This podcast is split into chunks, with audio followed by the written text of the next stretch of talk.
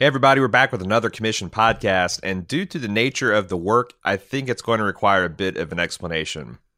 So, the commissioner is a fellow who wants to be uh, credited as Liver Dad, and he commissioned to us to watch his fan edits of The Walking Dead season three.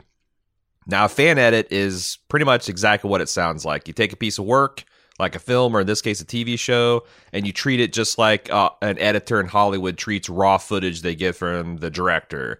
You splice it, you reassemble it, you change the sequences, you can put in different audio and visual effects, you can take stuff out.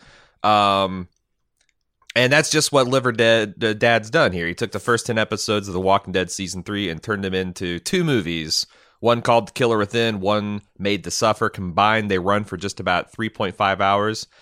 Jim, I still think it's premature to talk about what we think of this edit because I want to talk a little bit about the history of fan edits and their legality and other questions. Because I imagine a lot of people have no idea what the subculture is about.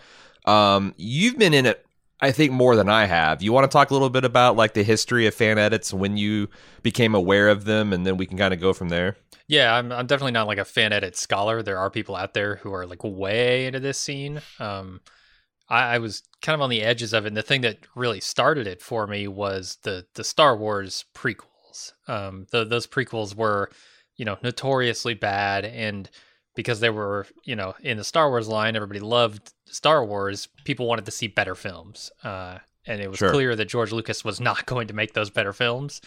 Um, and, and so people just started tinkering with what they had, you know? And this is something that's incredibly difficult to do because you talked about like, oh, a fan edit is just essentially taking, you know, the editing process uh, with less footage, but it's but it's already cut footage. Um, you don't have a lot yeah. of the luxuries that editors have, where like they have separate audio tracks. Then none of the music is is layered over um, the dialogue yet they just have multiple so, takes right multiple takes hours of footage to condense down uh, this is an order of magnitude harder in my opinion to do well um, to, to, to take already cut footage and, and cut it down further but yeah i, I got into it um, around the phantom menace time with a couple of different edits and, and there was already a pretty vibrant scene back then um, this was in the early 2000s, I guess, is when I, I learned of this stuff. Um, and I actually got into it a little bit further because th- there's a site called fanedit.org, which has been around for, I don't know, two decades at this point.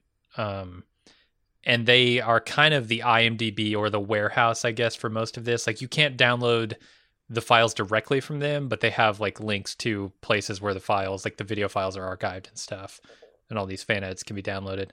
Um, but every fan edit is kind of this this idea is to make it an official movie, and so you have everything that goes along with that, including like cover art for DVD or Blu-ray cases.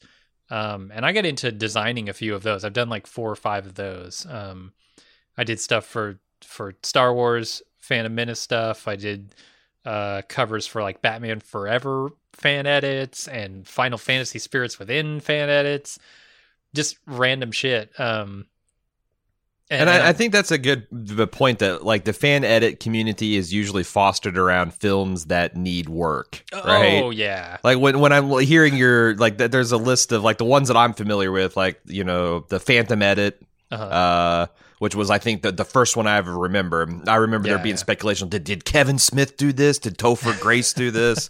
um, the Matrix deionized uh-huh. uh, or dezionized rather. Spider Man Three Redemption. Waterworld, the Ulysses cut, like it. it I did a Transformers not, DVD cover. Yeah, it's usually not fan edits of like uh, The Godfather, right, or Saving Private Ryan. It's usually stuff that maybe have some good ideas, but uh, went off into the weeds, or maybe got bloated, or oh, fan edits whatever. are entirely predicated on disappointment. That that's like the, the, whole idea sure. behind a fan edit is God, I'm disappointed with something that I really was excited about. Uh, yeah. Um, so that's a whole scene. It's a whole damn scene. There are hundreds, thousands of these things on the internet. Like I said, yeah. fanedit.org is the place to go if you want to check these out. Uh, can you speak to the legality of fan edits? Because there, there's a lot of stuff on the internet that occupies uh, legal gray zones. I mean, if you Yeah. want to get pedantic, uh, all of these are legal black zones. Like, um, but like, there's like a ban- the concept of abandonware, the idea that there's a video game that three studios ago went bankrupt and you could you could play it if you have an emulator but there's no legal way to buy it so a lot of people maintain archives the site for you to download because like well it's certainly copyright infringement but if there's no Yeah. legal way to buy a copy of something uh, then what is it is it better just to forget these things um what is the legal what what's kind of the legal argument or merit for fan edits like what is the the legal fig le- leaf here I'll I'll preface it with, look, I'm not a lawyer. Neither of us are. Um, but it, these almost certainly aren't legal because they use so much of the footage. They're they are transformative in a way, but they're not commentary really. They're not educational really.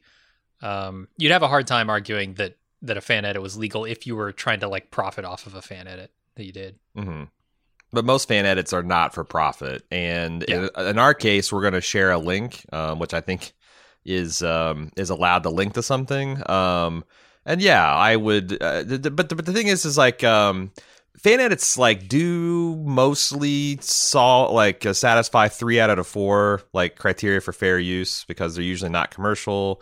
They're substantially transformative. Uh, but the the ones they fall down on is they are 100% usually some other copyrighted work that's just re-edited. Um, but you know, I also think that the other thing is they don't they don't really do harm to Oh no. the original copyrighted work from a fan. In fact, a lot of times they they they benefit because you know you might hear that a movie is terrible. You get a you get a chance to watch a fan edit, and then you want to go back and compare it to the original. Um, but to be safe, like if you're you know if, if you own uh, if if you're an Amazon Prime member or if you are a current subscriber to Netflix right now in September 2020, you already own the license to all this footage, the raw footage. You can watch it right now. So Yeah. um, you know, again, this is like legal, like speeding 10 miles an hour over the speed limit's legal. Sure. You know, uh, most chances you're going to get, you're going to get away with it. You know, if you're in a school zone and you get popped by a cop, maybe, maybe not. So, uh, everybody, I, I think we've said enough about that. I, I don't really, I don't really care because No, I, no, did- no. to me, like I, I'm much less concerned about legalities of things than the ethics and moral morality. And to the extent that the legal stuff is driven by ethics and morality, I think that's something we should follow. But copyright, uh, there's a very loose coupling to moral ethics and legality in this in this case, in my opinion. So, Oh, for sure. Especially the ones that are like super transformative because there's a whole like subculture within the fan edit scene that is not like, oh, we're going to make this seriously better. It's like th- Right. there's a Star Wars episode 4 cut that I was just search- searching around on fanedit.org. There's a cut that just takes all of the scenes and organizes them by how long they are. Like it, it takes every cut Yeah. and it, it starts, you know, with the shortest cut and then just moves its way toward the longest cut. That's got to be insane to watch. And and it's certainly Or- not it, has no bearing on what the final what the original product was, right? So sure. it's super transformative. How could that possibly be illegal? Uh, and it's so much damn fun that it shouldn't be, even if it technically Right. is. Right. Like I've seen a couple like the B movie, except for every time someone says the word B, it speeds up fifty percent. Exactly, Or Star yeah. Wars, except for every time someone shoots a laser, it speeds up by twenty or fifty percent. Uh-huh. You and I wanted to make a Twilight fan edit where you edit out any frame where someone's blinking. Like It- there's all kinds like of the things. genesis of the silent movies feature that we did not Sure. not too right. long ago. Right. Um, so I have I have a lot of I, I got a fond place in my heart for fan edits, and I think a lot Yeah. of them. Um, and you know, again, some of them are super hi- high profile. I mean, it's arguable that George Lucas himself fan edits his work. Uh, if you look at the special editions of Star, those are just Right. That's what he's doing. You know, he's going and fixing things that bugged him about the source material. He's doing it with a Um, much higher budget, you know, where he can fix things like, oh, you know, this cut doesn't quite line up. Let's just digitally recreate half of it and Sure. you know layer over over the top of it with full digital effects. Yeah. Yeah. I have seen some fan edits that like use material from other movies that looks like it will work. you know, Oh, to yeah. kind of like pay, pay, uh, pad things out. Like a lot of times, if you're doing a uh, a fan edit of Robin Hood, Prince of Thieves, you might cut in some footage that looks good from Excalibur or even Gladiator, or anything that like Mhm. you know might might suit what this the time period and the weapons. And you wouldn't put Star Wars in there because well maybe you would if it's just dudes wa- walking around in brown cloaks, maybe that would fit. But if they're having lightsabers, you know may- maybe not so much. I mean, you Um, could you could take uh, audio from from other episodes or other movies. Like I can imagine you can go to Kevin Costner's catalog and pull any number of lines that he said in any film he's been in, and just insert them like sort of as an off-screen dub uh, in Robin Hood Men in Tights, and maybe change the entire damn story. Like I've seen fan edits that that endeavor to change the story entirely, like make this Mhm. about something that it was never intended to be about. Th- those are the Sure. most interesting things to me. It's like I like seeing where people can blur the lines on like the narrative um, that they're constructing here, and like Mhm. how how skillfully some people are able to do that with like leading bleeding music cues over like multiple shots that never had that music cue and like sound effects um, work is some people are really really technically sophisticated with this stuff like far beyond Mhm. anything i could ever do uh, and i always enjoy seeing those So, how this project enters our space is for a long time, you know, Jim and I covered The Walking Dead on the Watching Dead podcast for, for many, many years, the better part of a decade. And as the series wore on, I remember many times saying, man, there's a good show buried under all of this bloat and you know 16 episodes a year and the the digressions and you know the walking dead producers famously did not want to move on from locations. Like if they built a location, they wanted several seasons out of it, whether it the the plot required it or not. And what I think is amazing about what Liver Dad here has done is he's taken about 10 hours of network television and edited it into about 340 and it's Yeah. so much better. Oh, it's Oh, yeah. so much better. Um, and it's, he's not just cutting stuff out; he's also kind of reorganizing things. He's gotten done some some video editing to to get different effects. He's inserted sound effects. Um, and like I said, we're going to be providing links in, in this uh, the show notes of this podcast of how you can download the two projects directly. And I'm also going to provide a, a contact to Liver Dad's uh, uh, contact information himself in case there's a problem with the link or you just want to congratulate them on their work. Um, I thought it'd be appropriate now to read his introduction, and then we can get kind of right into. We're gonna first discuss. We're gonna f- read his introduction. They're going to discuss briefly our thoughts on. Well, not briefly, at length, our thoughts on uh, the fan edit and its success on its merits, and then we're going to talk about just kind of like you know Walking Dead nostalgia stuff. mm-hmm. yeah Okay. it's been what eight years since we've seen this i don't know It's been a long time. It's been a long time. Um, so he begins, Dear Jim and A.Ron, first, thank you very much for your continued efforts to, to entertain us during our own little apocalypse here. Your coverage of The Walking Dead season 9 has been refreshing and feels like getting back together with old friends, and I hope you find yourself compelled to cover the 10th season. I have loved your coverage of The Walking Dead since the start, and I'd be remiss if I didn't say that you guys have been a huge inspiration for me in attempting these projects. Quite frankly, listening to the back catalog of some of these episodes made my life as an editor much easier when determining which scenes to keep and which scenes to discard. Huh.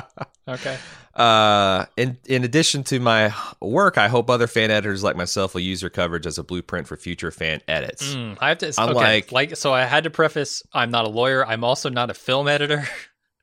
I'm also not a storyteller. So We are not consultants for this. We cannot be blamed uh, or for, credited. for this or any future fan edits. Yeah. Uh, unlike many fan edits I have seen, I did not simply just try to cut the episodes down, but also use music and sound effects outside of the show to better serve the flow of these movies. In addition, I also repurposed some of the music used in the show as well. I know it's been quite some time since you guys have viewed any of the episodes from the third season, but I'm hoping you'll be able to identify some of these improvements or elements and offer your insights on what you thought, how it could improve, how it does compare to other fan edits you've watched, and what seasons you would like to see me and other fan editors try. Um, this is the big rub because this is all um, three hours and 45 minutes is already fairly stretching um, what we'll consider as an original work. Um, But you know, a, a bald move community member doing something they're proud of, uh, we like to make those accommodations. But if I was doing this as a professional like gig, like if I did this the way I think it should be done, I would have to go back and rewatch the first two thirds of season three because Yeah. you're right. It's been it's been a long time, and I some of them jumped out. Some of them jumped out just because like, well, this isn't annoying as shit. Like, this is just like- thing. Yeah, like I'm watching this plot and it's just like humming right along. There's no Yeah. like looking at the clock or like what the fuck is am I watching? Why is this happening? This is bad and annoying. Like all that stuff is gone and it it's I've seen some fan edits where it's like, okay, if you've seen the thing, Yeah. then you some of the holes are kind of like papered over and you don't but like this one, especially the first the first one, yeah. um, The Killer Within is just a flat out better version of the first five episodes of season three. No, I agree, and, and that's the thing about skilled fan edits, uh, which I think certainly the Killer Within is. Um, you, even if you're familiar-ish with the source material, if you're not Mhm. the person who's gone in and studied it scene by scene, if you haven't essentially taken a college course on the film that the fan Mhm. edit is uh, is remixing, in the best fan edits, you don't even know. You don't even see it. Like I've seen a lot of bad fan edits too, where it's like, oh, clearly that was a cut that was never in the original because the sound doesn't Yeah. line up, and like, it, you know, th- this was like starting to fade to black, and then it jump cut to some other thing, and like, you can tell in bad ones. In the best ones, you can't. And I think, Yeah. you know, Liverdad has done a great job here making it so I can't even tell. And you know, it's been eight years, but it, I, I feel like that's that helped it. A, um, because I just you know, I, I remember so little of this show that it really helped me get into it as like a new viewer of The Walking Dead. Like, Mhm, oh, because that's what I how I approached it. It's like, well, I want to come into this fresh and look at this through both kind of lenses. If I'm a new viewer of The Walking Dead, what does this thing look like to me? Um, Mhm. You know, you're, you're seeing all these strange new people. Uh, you're kind of getting familiar with them through some of the in-world stuff that's happening, as opposed to like knowing who these characters are coming in. And I think it did a great job of that. Yeah, I'll go so far as to say, like mechanically, this is pre- pretty pristine. Like I didn't catch any like actual edits. Now, There, narratively, narratively, I felt um a couple of the cuts. Like I, I've uh, uh, and and uh, I'll talk about those Okay. in the second one. But actually seeing like I, I've seen the ones where like you can tell that you know this wasn't a natural cut and that there's some the action a lot, a lot of action scenes don't don't work as especially well when they're really edited close. But I didn't see any like technical like yeah. missing frames or extra frames or or things like that. The only thing that I really noticed is it's weird when you're 45 minutes into this movie and credits pop up in Okay, the bottom of frames. okay. But like, what do you do about that? Because I I went and I actually Yeah, yeah, yeah. tried to zoom in some of these frames to remove the credits. Um, and it works, but the quality gets so low at that point that Plus, it, It looks jarring. it wrecks the the it wrecks the framing of it. It can, yeah. And if you want to try and keep it framed, you got to zoom in, you know, just right. Or you could try and do some digital effects to remove that stuff. But that is high level digital Yeah, yeah, effects yeah. work, I think. I guess yeah. I, I didn't mean that. I meant more of like um because that's just part of the print, you know. Um, I just meant more of like uh those those dangling frames or those really awkward cuts or something where it's like oh someone's standing across a room and now they're on the other side like it's, Oh, they're it's wearing that kind of stuff clothes. Yeah, because it's Yeah, from yeah, another yeah. scene. Sure. Right. It's that kind of stuff that I thought like I you know um and that's the thing. I'll, full disclosure, we kind of tried to talk Liver Dad out of this. Uh-huh. Like when someone comes and say, "Here's a big pile of money to commission a podcast and it's my own work and I'm super proud of it." I'm like, "Oh Christ, I want nothing. I want Right. I, I've I've I've gotten enough guff from people who commissioned their favorite thing, and I'm just kind of like, meh. Uh, like let alone something you've spent God knows how many dozens, maybe even a hundred hours, uh, maybe more Yeah. um cut cutting this stuff down um and uh i was really i remember the first like 15 minutes i'm like i was just kind of on pins and needles like god i hope this is good i hope this is good and then by the end of the first one i'm like all right i think i think we can do this without without uh, making an enemy for life which is uh one of the nice things if you can commission a person they're happy with it great uh if you can commis- commission something and, and they don't hate it and want to leave the move community forever, then that's that's even better. So, Uh-huh. um, uh, he's got a few shout outs. And shout out to my fellow Bald Move members who were screen testers during the early stages of this process. You know who you are, and your time and attention is greatly appreciated. Any listeners who would like to access these edits can email me at liverdad410 at email dot sorry at gmail.com liverdad410 at gmail.com um and like i said we're gonna we're gonna have that link in the show notes and hopefully um if he comes through a direct link to the projects themselves but if not reach out to liverdad410 at gmail.com uh so do you want to just talk about the edit now Yeah. Yeah. How, how are we going to do this? Because I, I feel like, you know, he's constructed a narrative here that doesn't exist um, for people who haven't seen it. Do we describe yeah it? well that's i don't know um Because I can describe it at a high level what he's done, but uh, like getting into the you want to details yeah, is going to be tough. if you want to do if you want to do this run it down um because i've got you know I, I can talk about what he cut and didn't cut but i have more like specific like um i have i have specific i have things that like i observed about the cut in general and i have some specific things to talk about. But if you have like you want to talk about the narrative because it's not it's not like he's transformed it completely. You know Yeah, the narrative is rick's group is desperate. They've been on the run through the harsh georgia winter. Uh, they're sick of it. They see this prison; it's overrun with zombies, and they want to take it for the safety of their folks. Yeah. Uh, juxtaposed against this governor, who seems like a decent guy, who's running a very nice, comfortable operation with a bunch of families, um, and they got sturdy walls to protect them. Um, our friends Michonne and Andrea fall in with them, and it's like the unraveling of that situation juxtaposed against Rick's situation getting better. But then he also has a killer within, unfortunately, that uh, ends up Yeah. killing within the prison, and that that that leaves that note on a dirt. Do, do you have any? no, what, like I, what what are? I mean, you you ran that's that's the good. that's the narrative. Yeah. Yeah, um the the thing I will say is I enjoyed the the first one more than the second one. But I think that's because Mm-hmm. the material is better. Um the underlying material that he had to work with. Uh Yeah. Cuz yeah, that first one Killer Within um is really really strong and I like the way he's taken it. And instead of doing what The Walking Dead was doing this season, which is like giving us full episodes sort of focus in on a single part of this ensemble cast one of the groups somewhere he he's taken these storylines um, and woven them together in a way that's super compelling because like if you look at it the the first few episodes of of season 3 um in the walking dead are the first episode is them taking the prison. Like they they spend the entire episode taking the prison and you only get one scene with Michonne and Andrea where they're setting off into the woods. Uh, and then episode two is, I want to say, entirely at the prison with them finding these new group of survivors in the cafeteria. Oh, Hershel's lost his leg at the end of first the first episode, which is Yeah. happens way later in this cut, um, Mm-hmm. like halfway through this cut.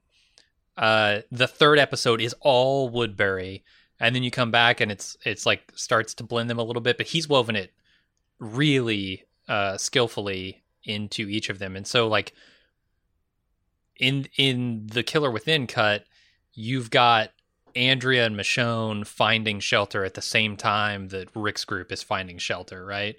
And Mhm. it thematically it like works so much better to have the be cutting back and forth between these things as, you know, we're hopefully finding safety for both of these groups. In the show, none of that is there because none of it's happening at the same time.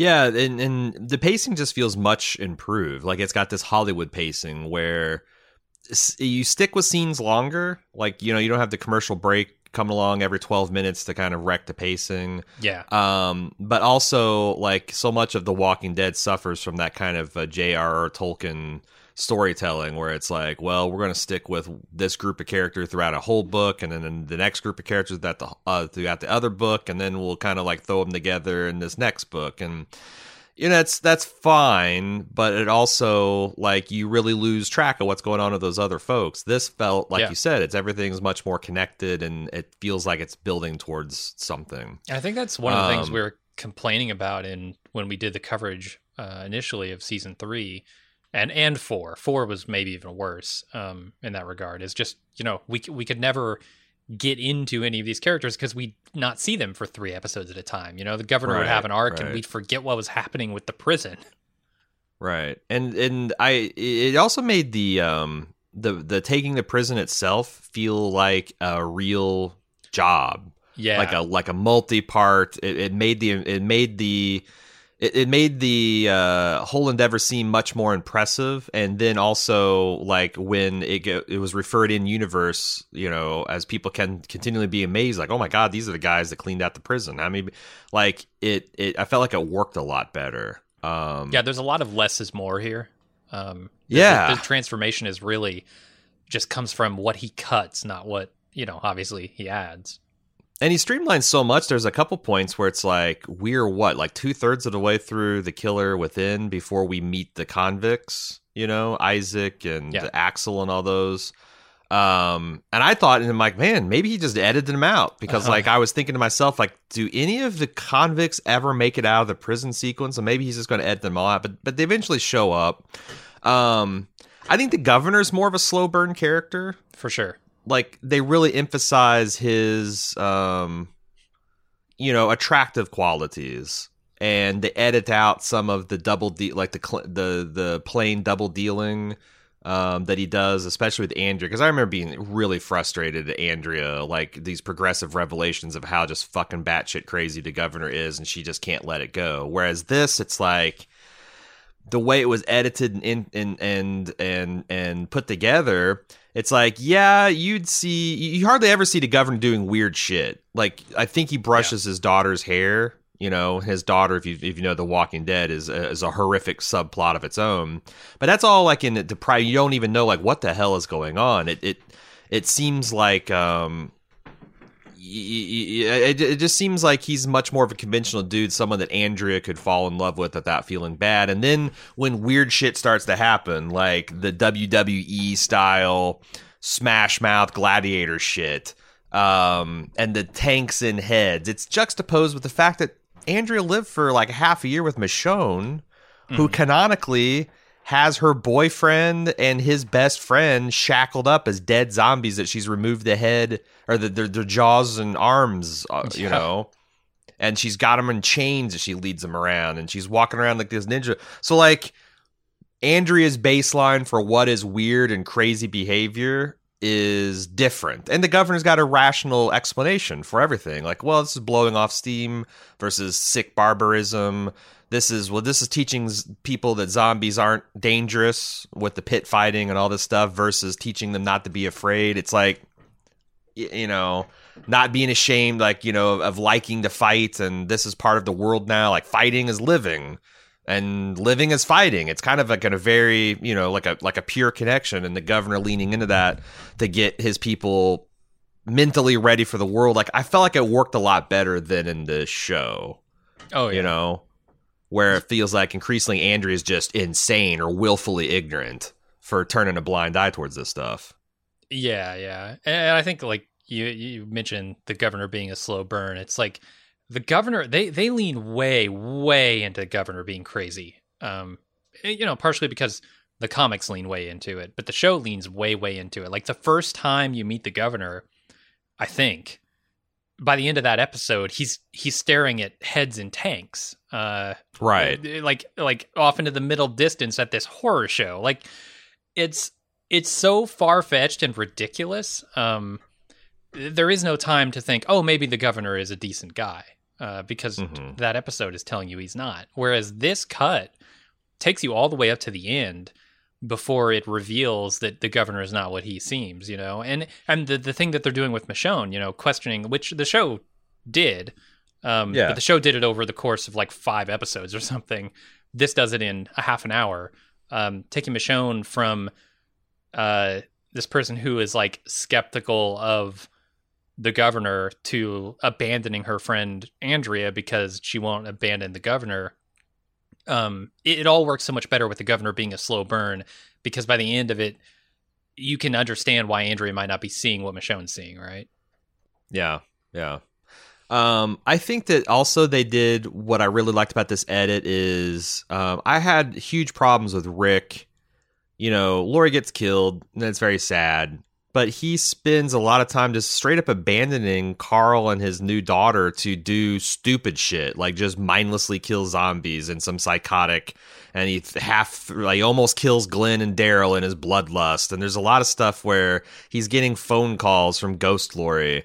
Yeah. Um, I felt like that he there's a there's a really good job at cleaning up Rick's storyline to where he's clearly be he's clearly affected by the death of Lori and he's letting like him being super involved in stuff at the prison. Like you know he's throwing himself in his work but there's still people like Hershel worried about like you know you need what what's what's really important is you to be there for Carl and for the group. And so but he's not like barking at the moon crazy. And I mm-hmm. feel like in the show to to balance the governor like they're trying to do something like you know rick is a shadowy reflection of the governor or just a you know like like rick's uh, a dead daughter away from being the governor and having a tank full of floating and yeah. that still is i kind of think tracks through because i also noticed just how much more ruthless rick's group was back in these days you yeah. know yeah they the, the, the way they treat the convicts uh, the way they treat Michonne. I mean, he just like reflexively tortures Michonne within moments of meeting her.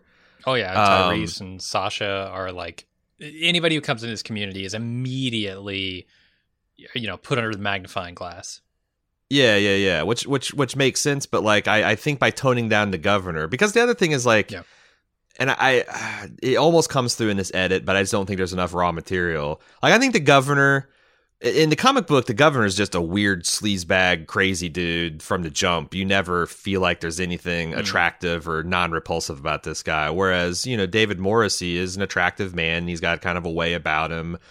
Um, and I just felt like the way to treat the governor was to have him be kind of like, you know, maybe an authoritarian, but a soft one, and he's approachable, and like maybe the stress of the situation is what's cr- driving him crazy um, rather than him just being crazy from the jump. And the show never really squared that circle between what the governor is in the comics and what the governor needs to be in the TV show. And I, I feel like this edit does a lot, lot better job. Um, it still oh, ends yeah. up being a lot because you know, like uh, if if if they could have done away with that head full of tanks entirely, but you can't because the climactic battle between him and Michonne take place in the headroom. So Right. Um, but yeah, if there's if there's a way to get around that, I think it would have been about perfect because you can definitely understand a guy who's lost his daughter, and then Michonne, like what Michonne does is entirely understandable, but it'll also be entirely understandable for him just to lose his shit and start just to be an entirely harder, colder person. In juxtaposition of Rick, who loses something and and ends up still maintaining his heroic role. Yeah, and I think that's you know why I like the the Killer Within portion of this better than Made to Suffer. Um, the, those are the names of the two cuts that he's mm-hmm. done. Because, uh, like I said, I think the underlying material is just better. Um, and and the way that he leads up to the end of the Killer Within, the governor is still this good guy, still this good guy, still this good guy, all the way up to the very end. Uh, to the last time we see him, he gives this speech to the the town um, about like oh, you know, our our people went out and we tried to save this group and there was nothing we could do. It got out of hand. And he uses what in the in the original is a scene where we just see the governor being sadistic and and a shitbag killing all of these mm. people. He he cuts that as black and white footage as a flashback during this speech. And it right. works so much you know it, it, shows it shows the lie right it demonstrates the lie without and, and maybe you know the Walking Dead has the you know curse of needing to build a big set and to have fucking trucks and people and a gunfight and all this production. They don't want to just use it for a, a second and a half of flashback. They want to get mm-hmm. 10 minutes out of the thing, right? So they can fill sure. their 16 episode quota. I, I, get that, and it sucks. And that's what we've complained about with The Walking Dead from day one is the, the, the you know, the not like ultra skimpy uh production of this thing, but the like re- recycling, like use every part of the beast kind of thing. The it's not the just Walking cheap, Dead has going on. It's thoughtless because you're right. Like you had you sat through the showing of the governor being a sadistic guy, and then you got to sit through his telling of it.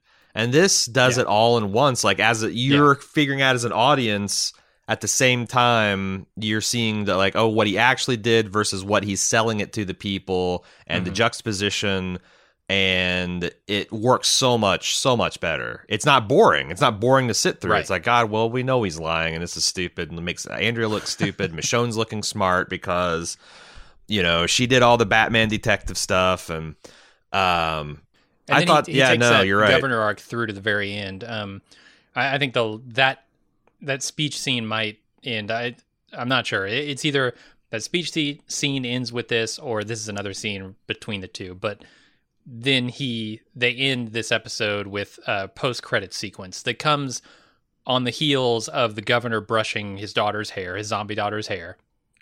Um, this is and the, first kind of like oh this guy's insane yeah Right, right. It's the first thing that's really like, oh shit, okay, this is a bad situation.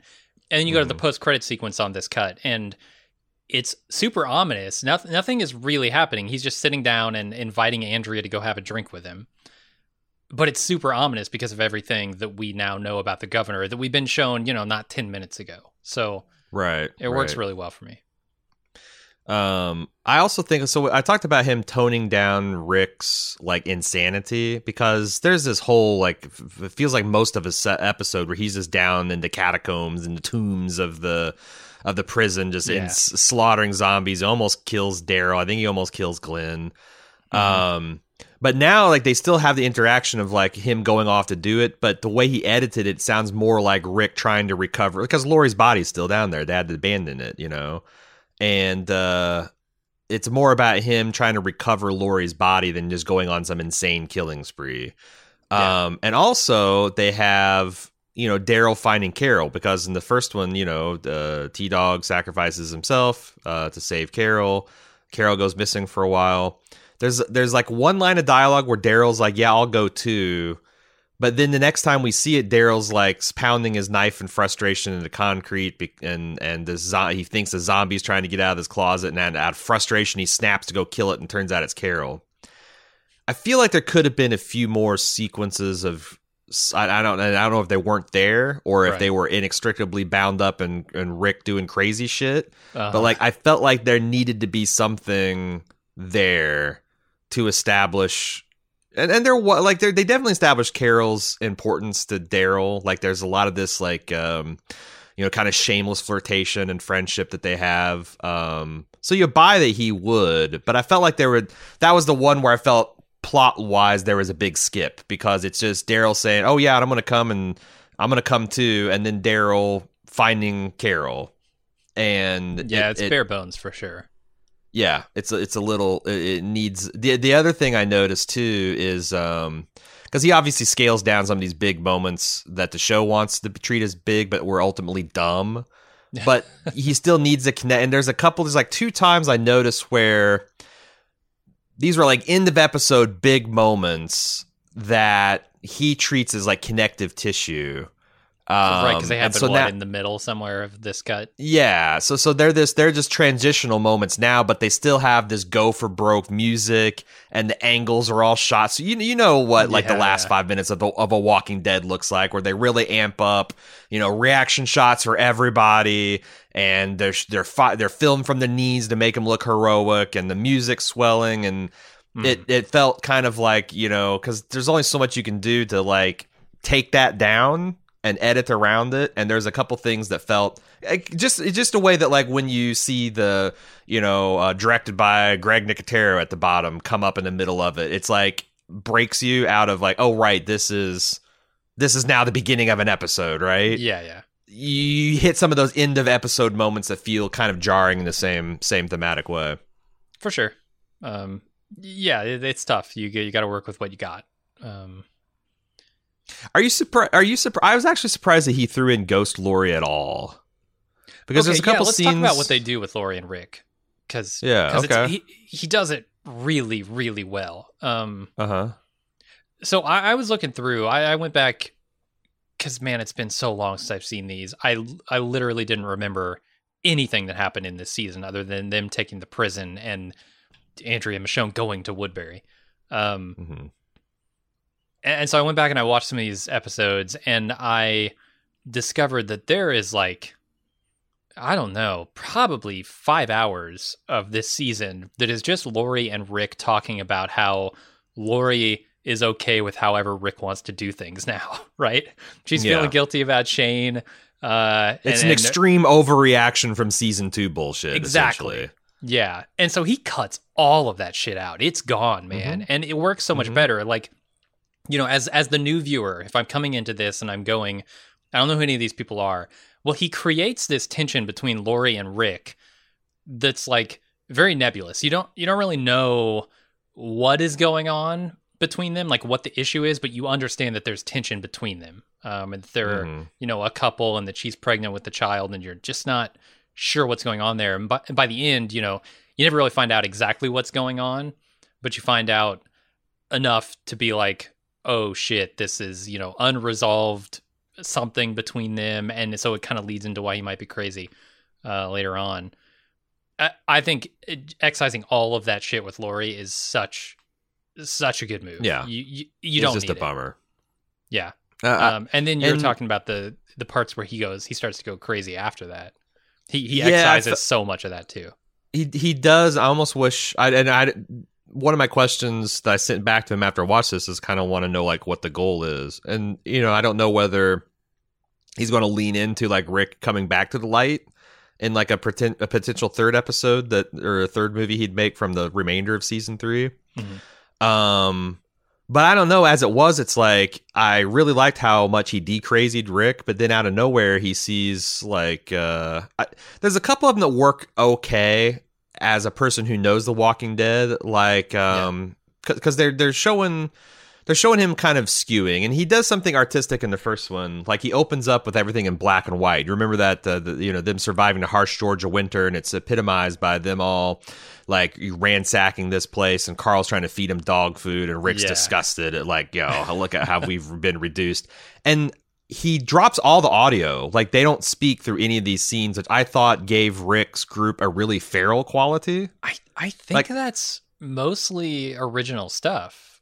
Like it- maybe Really? he removed a couple lines here and there, but I thought there was some dialogue that he cut out, and it really gives it this Maybe. re- almost like the beginning of uh, 2001, where you're just watching the monkeys, you know, the the proto hominids. Like the, this, Sure. it felt so much more primitive and feral. Like they don't even have to.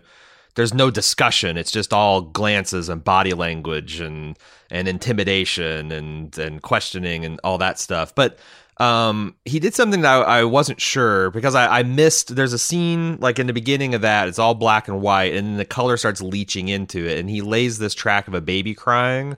What sets up then at the end when uh, baby Judith starts crying, this the color starts to desaturate and bleed out of the film, and I think it's to suggest like Rick's kind of like mental state de- degrading.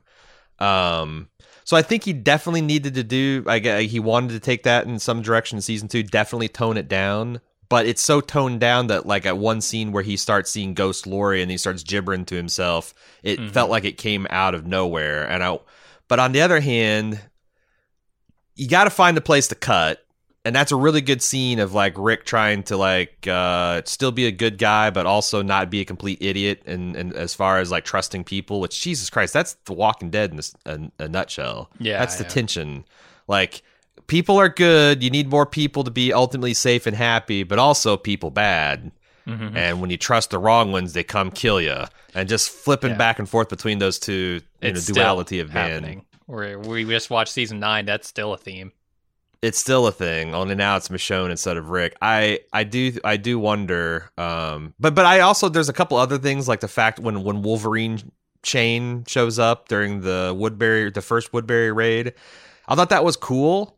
Um, but you don't really know who Shane is, and if you're just looking at this cut. So like, Oh, that's fair. What did that mean? Like Ghost Lori, you at least have the context for why this is happening. But like, who the hell is that guy? Why does he look like somebody else? Does that ha- that happens before or after he talks with Hershel at the fence and says like I'm seeing him, I'm seeing him, Hershel or whatever? I think it he happens mentions before. Shane there, but you Maybe wouldn't he know what does. Shane looks like, so you wouldn't. Yeah, but I guess that Shane. you, I guess that's not important because if you shut that in a movie, you know, you'd have to assume that it's, um, you know, you don't, you wouldn't know who Shane is. You're like, oh, maybe that's Shane he's talking about. Yeah, you could probably just Um, cut that. Although I think what he did with the Woodbury um, you know, breaking in and rescuing Maggie and Glenn, rescuing uh, Daryl, all, all, the all the made to suffer stuff that he does with the raids on Woodbury is really mm-hmm. well done.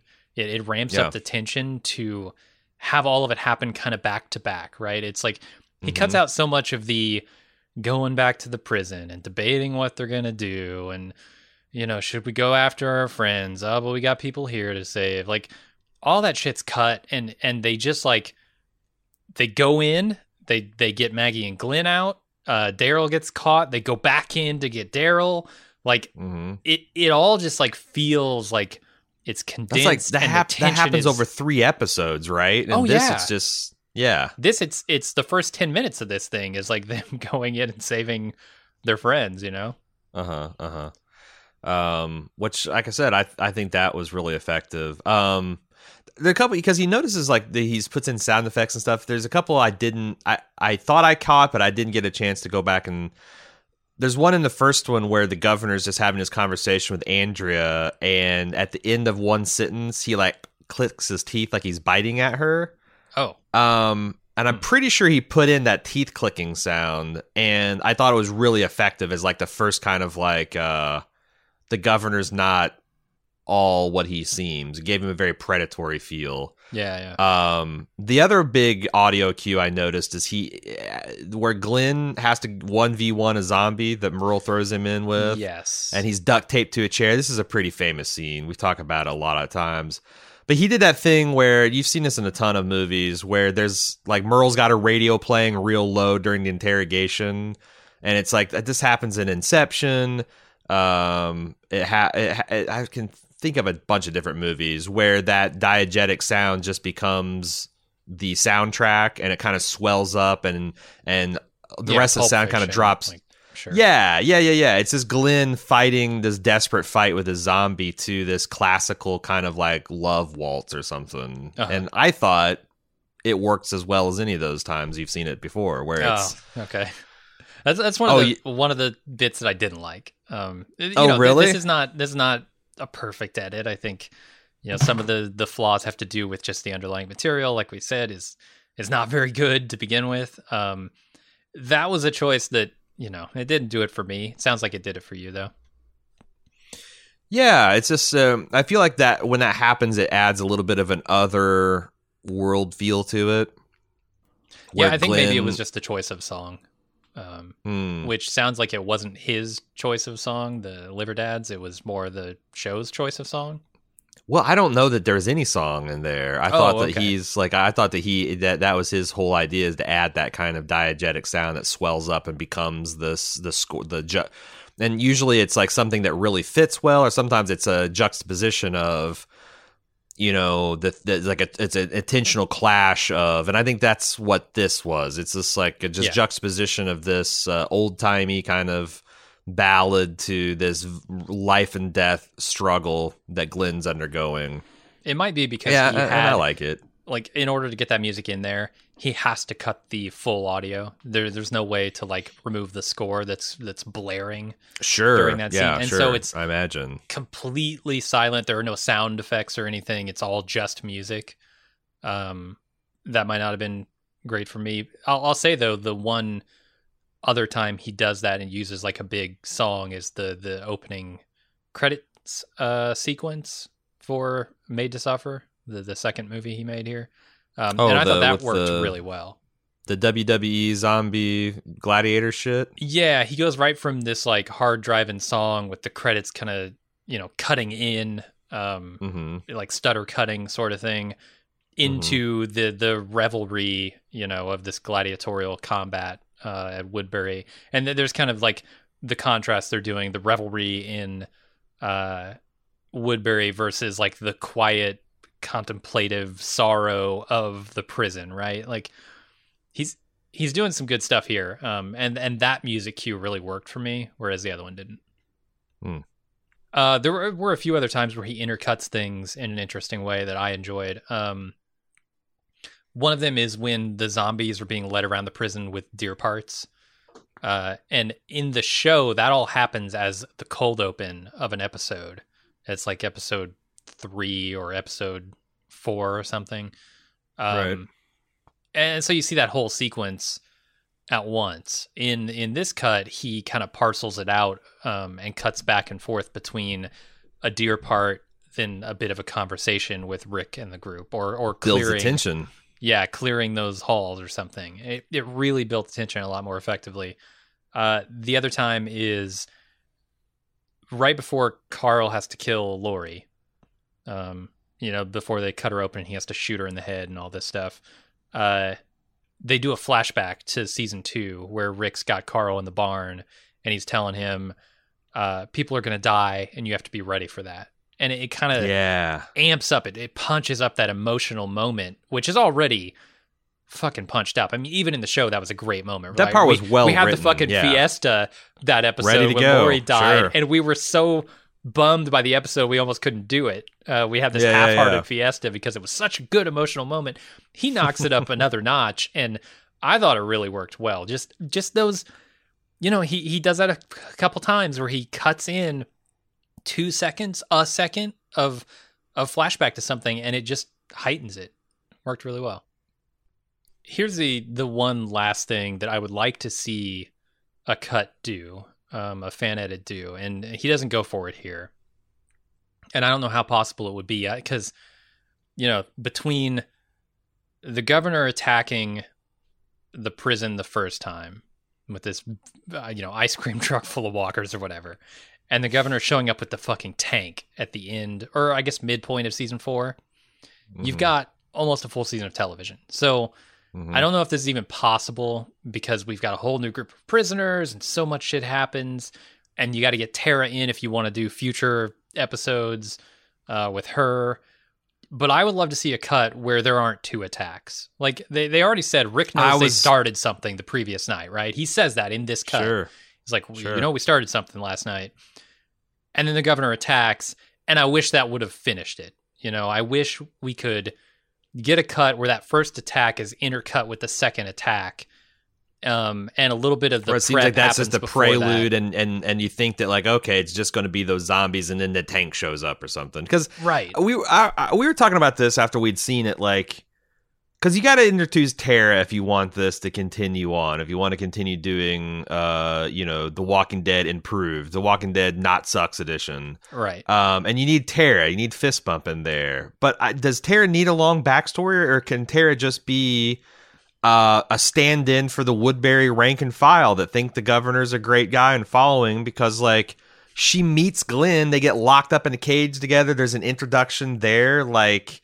Mhm. You kind of get a good idea of her personality through that. I think you could just leave off the whole dad and sister and truck full of beefaroni and her failed her Oh, failed police officer career. That's a whole fucking arc, isn't it? I yeah yeah it's a whole three episode arc Oh, that I forgot uh, about of the, the governor's beefaroni. flashback and all that shit. So I, I think you could because that was the biggest thing. It's like they should have cleaned this up at the end of if one season, but in probably at last another one before you get the the final decisive standoff. And I think you could. I, I I don't know. I'd have to go through all the footage, and obviously, if I was going to do that, I already done a fan edit myself. But And we talked about how there's no Um, reason for the governor to back off on this attack, right? He goes in and he crushes opposition, which is what we've seen time and again.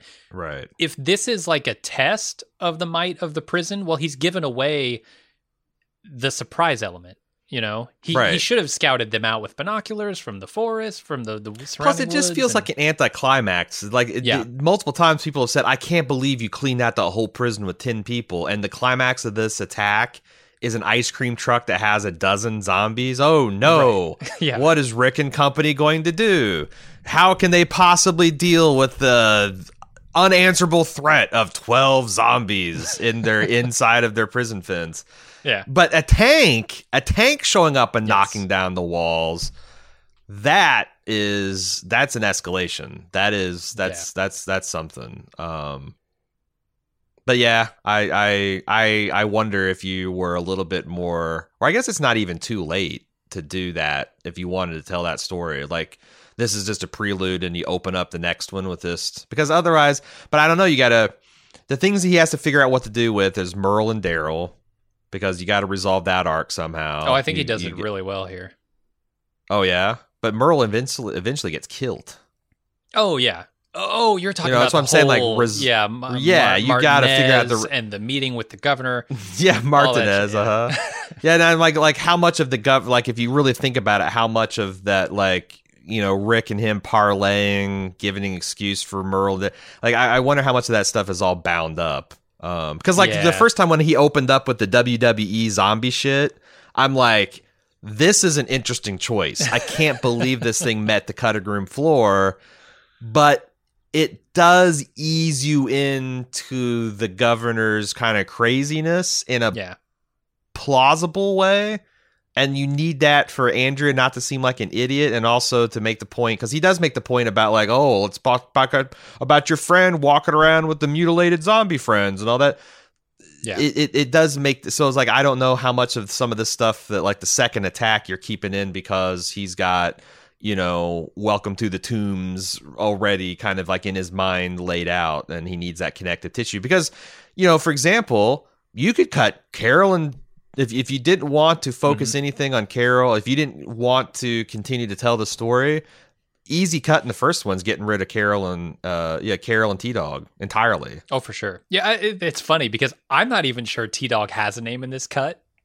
you know, we, we I talked- think I think Carol screams T Dog as he's getting his throat torn he's out. dying. Yeah. Okay, yeah, yeah, yeah, Right. yeah. It's it's like the the Walking Dead dead, dead black man syndrome I know. in, intensified, mega evolved.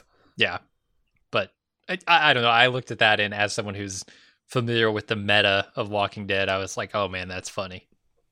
hmm Uh, do you want to go? Do you have any other observations? You want to go through his questions and answers? Okay. Oh yeah, let's let's talk about the questions. So, so again, highly unusual for commission podcast. We actually interrogated the original commissioner. Uh, say, hey, we've got some questions here.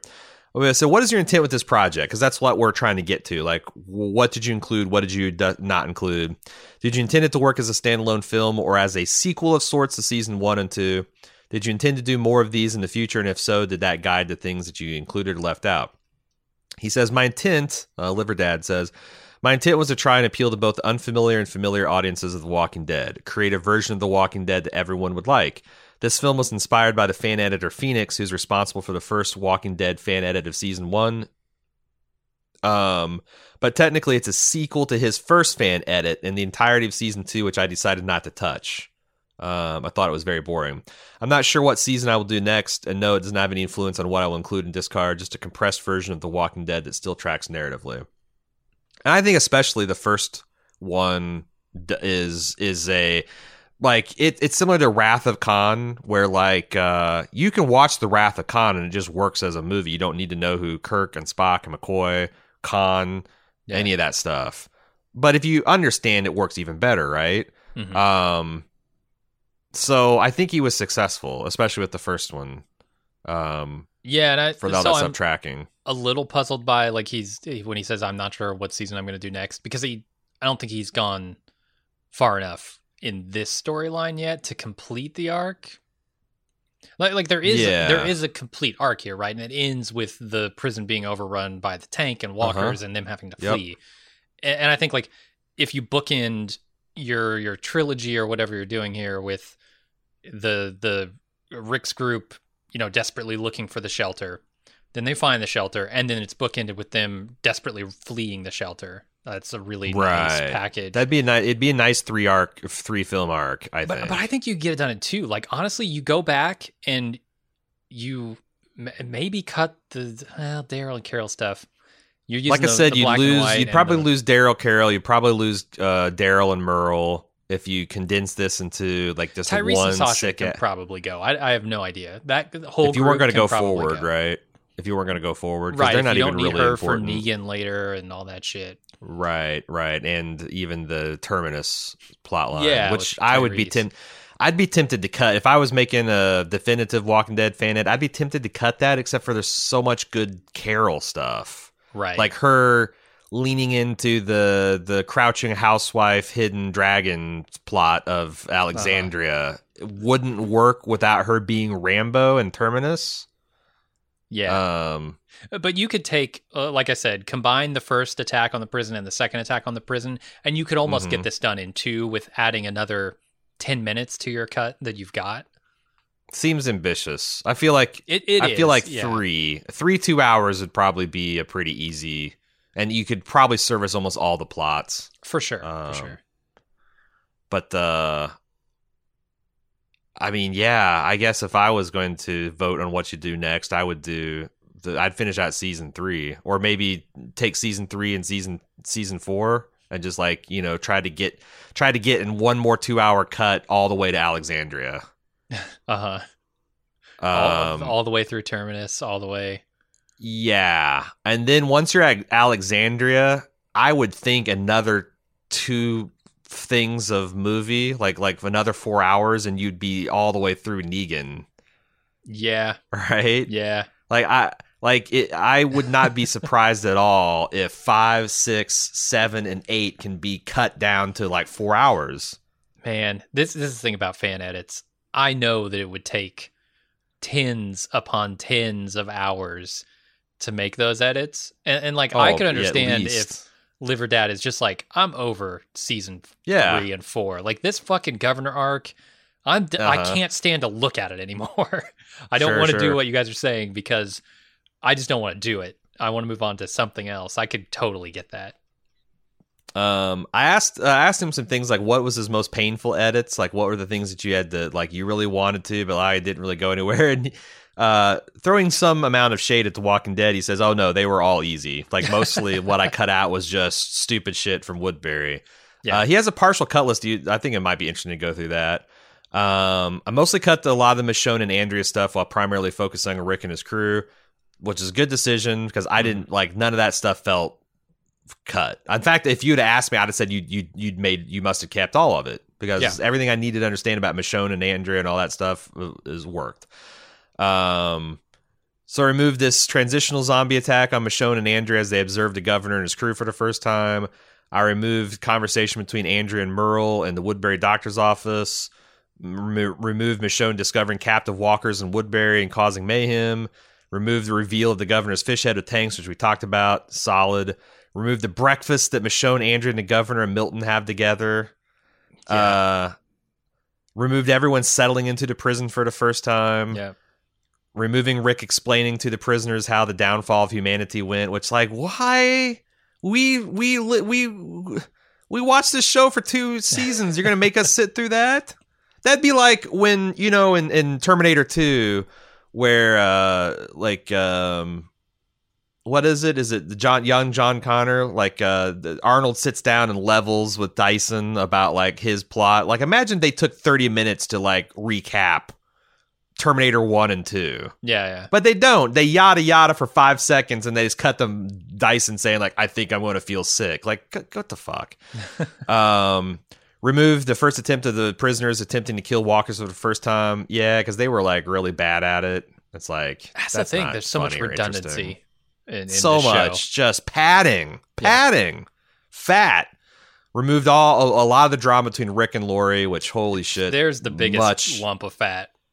Huge improvement. Yeah. Yeah. Yeah. Although I I was one of the more ridiculous things I remember is remember the giant fat the the fat pregnant zombie that they found and there was like uh, at, at the culmination of Rick's clearing where like you're left to wonder is that Lori's body Yes. who Rick's hallucinating into thinking it's a fat zombie or is that a zombie who just literally came across Lori and ate every bit of her Right, right. Bones and all. Just bones and all. Just there's up. just a yeah, there's just a bloody spot on the ground, and now you got this zombie with this visibly distended stomach. uh Um, uh, so what were the easiest cuts? He said the easiest cuts by far was all the Woodbury stuff. There was more than enough footage to remove Yeah. there, and I wanted to keep the governor a little more mysterious in terms of his character. Really Mission good instinct there. yeah.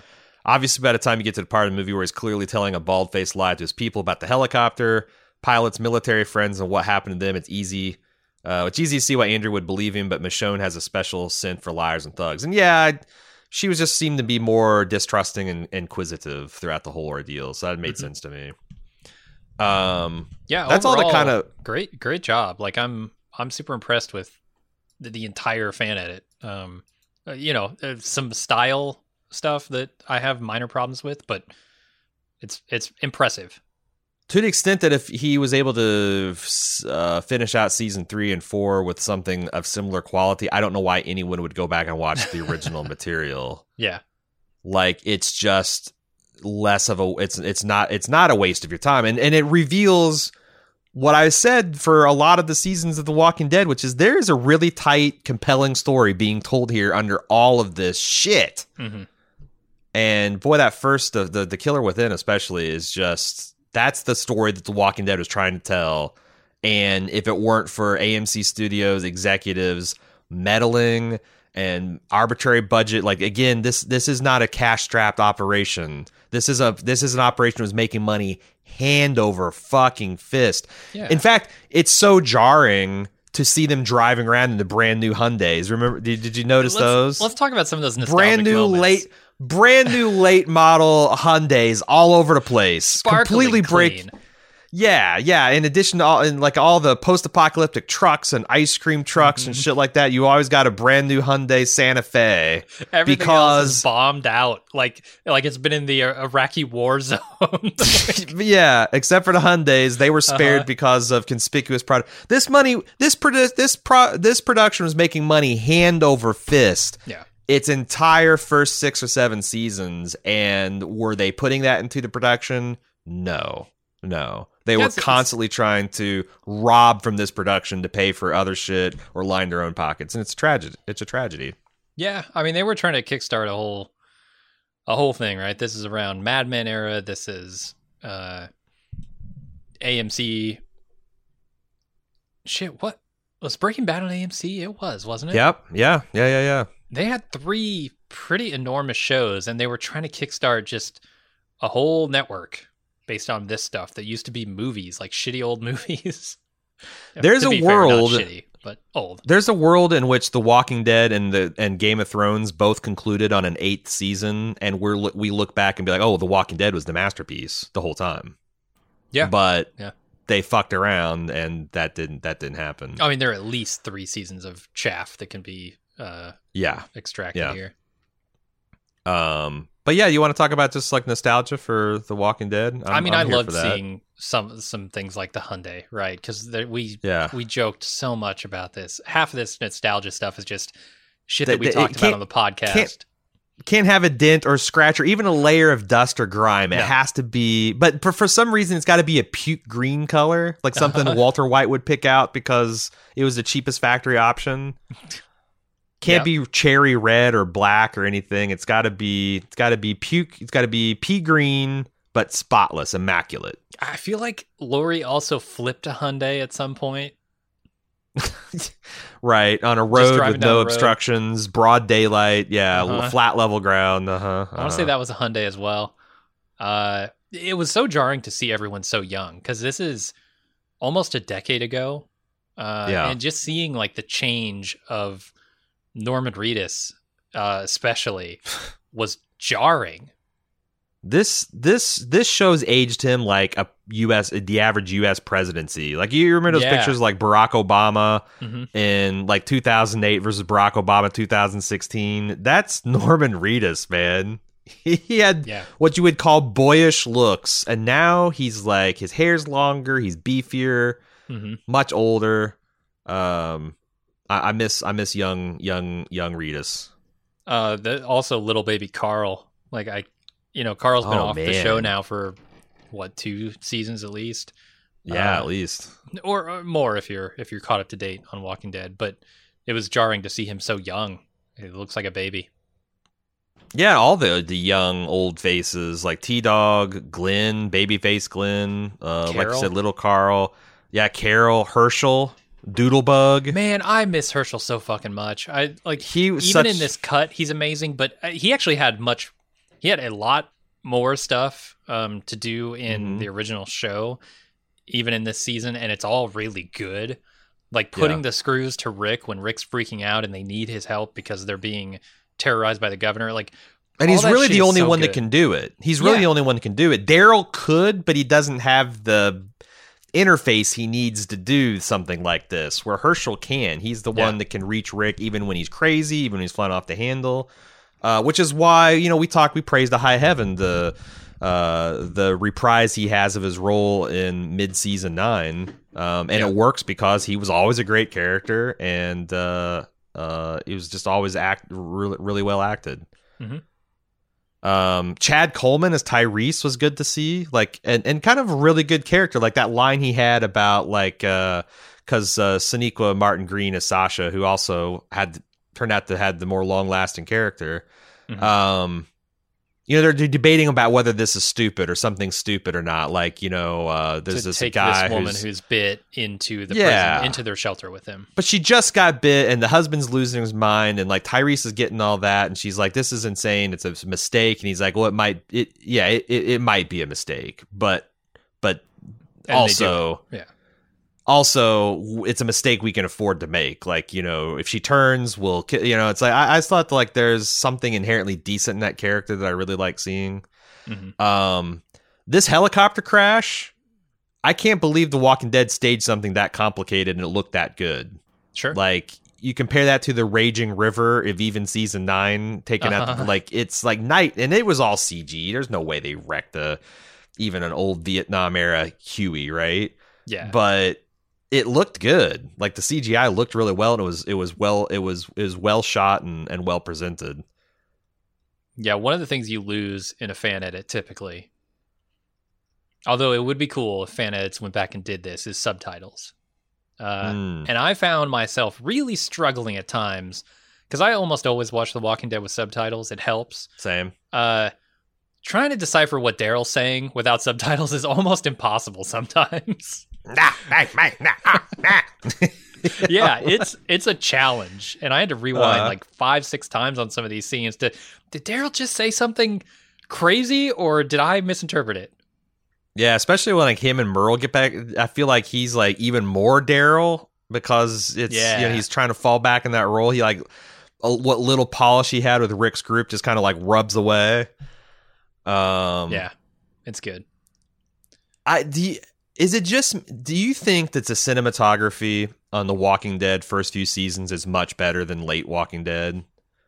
I remember the first season being really, really good when Darabont was running this thing. Sure. Um, but I don't. I, watching this, I will say I didn't detect a noticeable difference, but I, I haven't been paying much attention to that. I thought I noticed a different a difference in the film stock. It looked more like movie quality versus like made for TV. Um, I also thought, and maybe this is not better cinematography, but more inventive shots. There's like a lot of shots that were like framed from in a the window of an abandoned building, or like a broken window in a car, or like where when they were just they spent like three seasons running around in the woods, and there's just not that much you can do.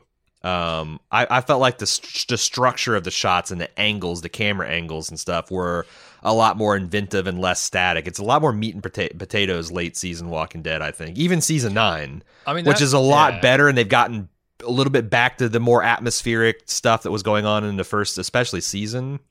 Um, it just, it, I just Walking Dead in this era looked better. It probably did. I mean, they they had far more viewers, um, so I'm sure they were sweating some details. Um, Yeah. and, and you know, having having the show look a certain way was probably one of those details. It was like 14 million viewers or something. Oh On- yeah, it was massive. Network TV. um, the height of this it was like 18 million and that wasn't even like the plus three that was just like their Yeah. 9 p.m sunday nights asses on couch numbers right sub four, I think. So, like, yeah, I would imagine like if they're going to cut corners, that's going to be one of the places where they do it. sure um i also appreciate this the fresher zombies you know like we've been dealing with these like skeletonized mummied walkers that like actually Yeah. zombies that had a little bit of more vitality that were individually more impressive you know i thought that when you pull a knife out of them, they squirt a little blood and pus and stuff. Yeah. You can tell the people that they used to be rather than they're just all a bunch of like fucking liches out of uh you know, Skyrim, you know? yeah. They're dr- draugrs out of Skyrim. Uh I yeah, I like the fresher zombies. It makes like it, it does make sense that as the zombie apocalypse wears on, that the zombies are less and less, you know, decrep you know, and, and every once in a while you'll see a Uh-huh. fresh zombie versus an old one. But I, I liked when the baseline zombies were like sallow sallow cheeked sunken eyes rather than s- mostly skeleton eyes like they are now Yeah. um maybe not as cool special effects but it just i don't know i like seeing the old zombies Also, this was I forgot that like this was before a lot of people knew about biting. Like like the fact that if, if everyone dies, like this was still a secret that the show was keeping from us. Yeah. And that like the governor and Poindexter knew, but like Michonne and, and Andrea didn't. That was neat. Like going back and seeing like Walking Dead history being made. And the guts stuff that was happening, like Michonne discovering the guts uh Yeah. camouflage you, whereas we knew that from like episode two or something. Yeah, and she knew that like her zombie pets could camouflage her, but like you know, yeah, I, I thought, and I, I thought when she killed them, I'm like, this isn't a lot of unnecessary gore. But then I realized what they were doing with it. Um, I Speaking thought of that the act- unnecessary gore. oh uh, yeah, the the one thing that we talked about earlier, I think you brought this up, is when they peel the when they're taking the prison, they peel the mask, the gas mask off. oh the- man, I I forget it's it's like a bulletproof mask or something off this Yeah. walker, and just Uh-huh. all of the face skin peels away with it. Ugh. it's so gross. And I rem- I knew it was coming, and I'm like, I hope he Uh. doesn't cut that out. And of course they didn't. And I will say that like. The way he cut the prison, the actual prison assault itself, was very dynamic and exciting. Um, Yeah, you know that like when it all leads up to like Hershel getting bit, and you got to whack his leg off real quick. Like that shit is is brutal and metal and visceral, and it's not like you know in, at this stage, The Walking Dead, like a couple zombies just aren't a threat, right? Yeah. Where this was like constantly afraid for all your main characters, and all that tension just came back effortlessly. I thought when I was he- watching he it. keeps another moment of gore uh, that I appreciated when they're Merle and Daryl are on the bridge and that family's getting attacked and they save him I and he smashes this zombie head in the hatchback in, in the trunk of the hatchback and it explodes like a, a watermelon at a Gallagher show and it's Mm-hmm. It fucking does. stellar. It does. I had that note the the trunk kill. Yeah. That had to be zombie kill of the week, right? Oh, for sure. Back when we were doing all that kind of stuff. yeah. Um I did th- thought it was funny um Lori's benediction to Carl that like you're going to beat this world, I just know it. Uh, well, turns out Chandler Riggs is turning 18. He's going to have to have a bump in salary. And, uh, you know, we can't. Supposedly, the central character of this whole arc, nah, he's not going to beat it. He's not going to beat it, Lori. Yeah. Um, It's a real shame. the the go back, I fucking love the go back. like, I because I was watching it, I'm like, what is this? Gob? God? What what Right. what's the mess? Is it is it even a message? And go go back. Yeah. Gargiulio. Yeah. Mm-hmm. And yeah, Merle just fucking kills this guy, and he's maniacal in the the early goings of this thi- thing. The the cut that he Um, did actually made me realize something they were doing with Merle that you know, they, they had the overt racism of Merle, right? Like calling Mm. people names and shit. Oh yeah, and he starts it up immediately when he gets back in the group too. Like Jesus Christ. Oh yeah, he can't keep his fucking mouth shut. They have to knock his ass out. Uh, but but something they're doing that's a little more subtle is like he asked this kid, "What's what's your name?" You know, and and it's all under the guise of like I'm just gonna lull you into false security and shoot you. Um, But Mhm. the, the kid's like telling him, "Oh yeah, my name is Gargiulio," and he repeats the name Gargiulio. And then when he goes back to the governor to report what's what happens, he's like, "Oh yeah, we lost Tommy and this other guy." Uh, Tommy and the, Frank and Tommy Frank and the other guy, yeah. and yeah. he doesn't say his name, and then the governor says Gargiulio, and he's like, "Yeah." Like he doesn't even really, he doesn't even want to say the the foreign kid's name, right? It's like fuck you, man. I think he's already forgot. Like that's just like yeah, he, Right, those right. those people just don't matter to him. Uh, Yeah. in a very real Yeah. way. It's real subtle, Um, and it's actually really good work that The Walking Dead was doing that I don't know that I even realized the first time through. But but Yeah, know, that's- this cut condenses things to where I take note of those those kinds of subtleties. Yeah, I, I makes it also like watching the second one because I, I don't think it's I don't think it's um it's not that it's not as good as the first one. It's just like you said the material because it's just so much more pulpy. Yeah, You know, like like this thing takes a turn into the governor being a slasher type villain when Michonne discovers the da- the daughter, and that leads to the the fight with the tank of heads and him getting stabbed in the eye. Like it's just it's it's just so pulpy. yeah. I don't think you Um, do that. You know, um, that that black and white filter. I don't think you do the silence at the beginning of this second movie. Right? It's like right. That wouldn't fit tonally with the material. Yeah. And I just wonder, it's like, man, if there's a way, is, was there a way, is there a way to condense that to where you skipped all that stuff? You kept, kept the governor of like maybe having him, he's more and more extreme reactions, but it's understandable. It's more of a tragedy of, well, you know, the governor's got some crazy things about him, but look at Rick, you know, he's torturing Michonne when he first meets her. He's turning away these people. He's brutalizing these prisoners.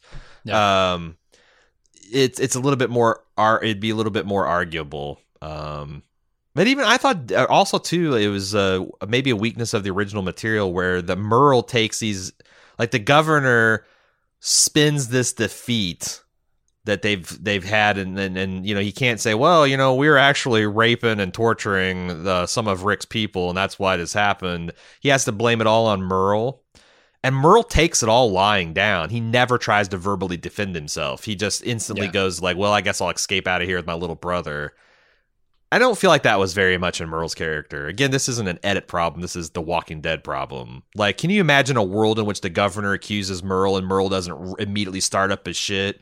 Right, well, let me tell the people of Woodbury a little secret about you. and, you know, Yeah. like, yeah. he doesn't say anything. Doesn't say anything about it. No, you're right. Uh, it's, yeah, like I said, it was, it, it's, it's fun. It's fun. Mhm. Um, and I'm glad. I guess this is kind of serendipitous that um, the commissions reopened right at the same time that this guy was finishing his project. Because like if this guy, if we'd opened commissions and we hadn't gone back to Walking Dead, I probably just refused the project Yeah. because I'm like, I fucking hate the Walking Dead. What get you? What, what you keep save your money? You you, you don't want this. It's going to end in tears. right. But like The Walking Dead kind of redeeming itself in season nine with me kind of increased my appetite for nos- Walking Dead nostalgia, and this is just a this is just a better this is just a better version of it. It's like uh I don't know. It's it's like um. It, imagine if like you'd never seen the original Star Wars, you'd only seen the special edition, and like Han shoots first, or uh, Greedo shoots first, and Han Mhm. walks on Jabba's, and all this shit that's like schlocky and doesn't really fit. And then you saw the despecialized version. It's what it feels like when you're watching this. Yeah. Except for the good version never existed. It's just he found it in the editing. No, it, Uh, it almost tricks me into wanting to rewatch some of this uh, season, some of seasons three and four. I know I'd be in for pain if I did, but That's Yeah, what I'm saying. yeah. Realizing he condensed 10 hours of television into just four, and you don't miss a thing. In fact, you could argue maybe cut another 10 minutes and really, really get it down to brass tacks. Um, is, no, I, I it's think like this I said, edit is less is more in this edit, and he does a great job of that. Yeah. Yeah, no. It's uh really good work, Liver Dad, and I hope some people take you up on your offer to share this with them cuz like if you Mhm. are finishing up on season 9 like we are and you want to go back and see some early stuff, remember why that we were really rooting for this show, why we wanted this show to pull out of the nosedive. It's because there was some really we said this so many times that it was never about the special effects, it was never about the story per se, it was never about the performances.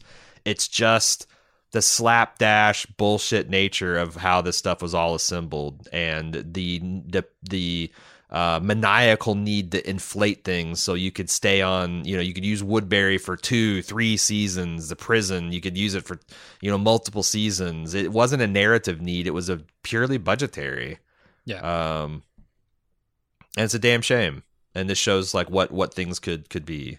So uh yeah really good work liver dad uh again we're gonna have the links to contact liver dad and also uh, direct to download links uh, to both of these things uh, in the show notes if you want to download those um, I highly recommend it because it's it's it's a lot of fun. It's a great way to revisit The Walking Dead.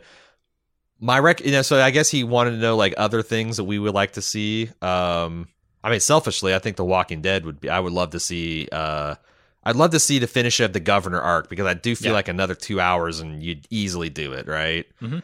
Uh, whether you want to like, and I, I think it's it's the other thing, man. You see Negan's so good in season nine that I, it, man, I know it's a bunch of work, but like taking the whole Negan Alexandria arc and condensing that into another tight four to six hour, Yeah. you know, sequel or trilogy would be amazing. Um, has anyone ever taken a poke at making a decent Hobbit out of the nine hours Uh, of? I Probably, probably.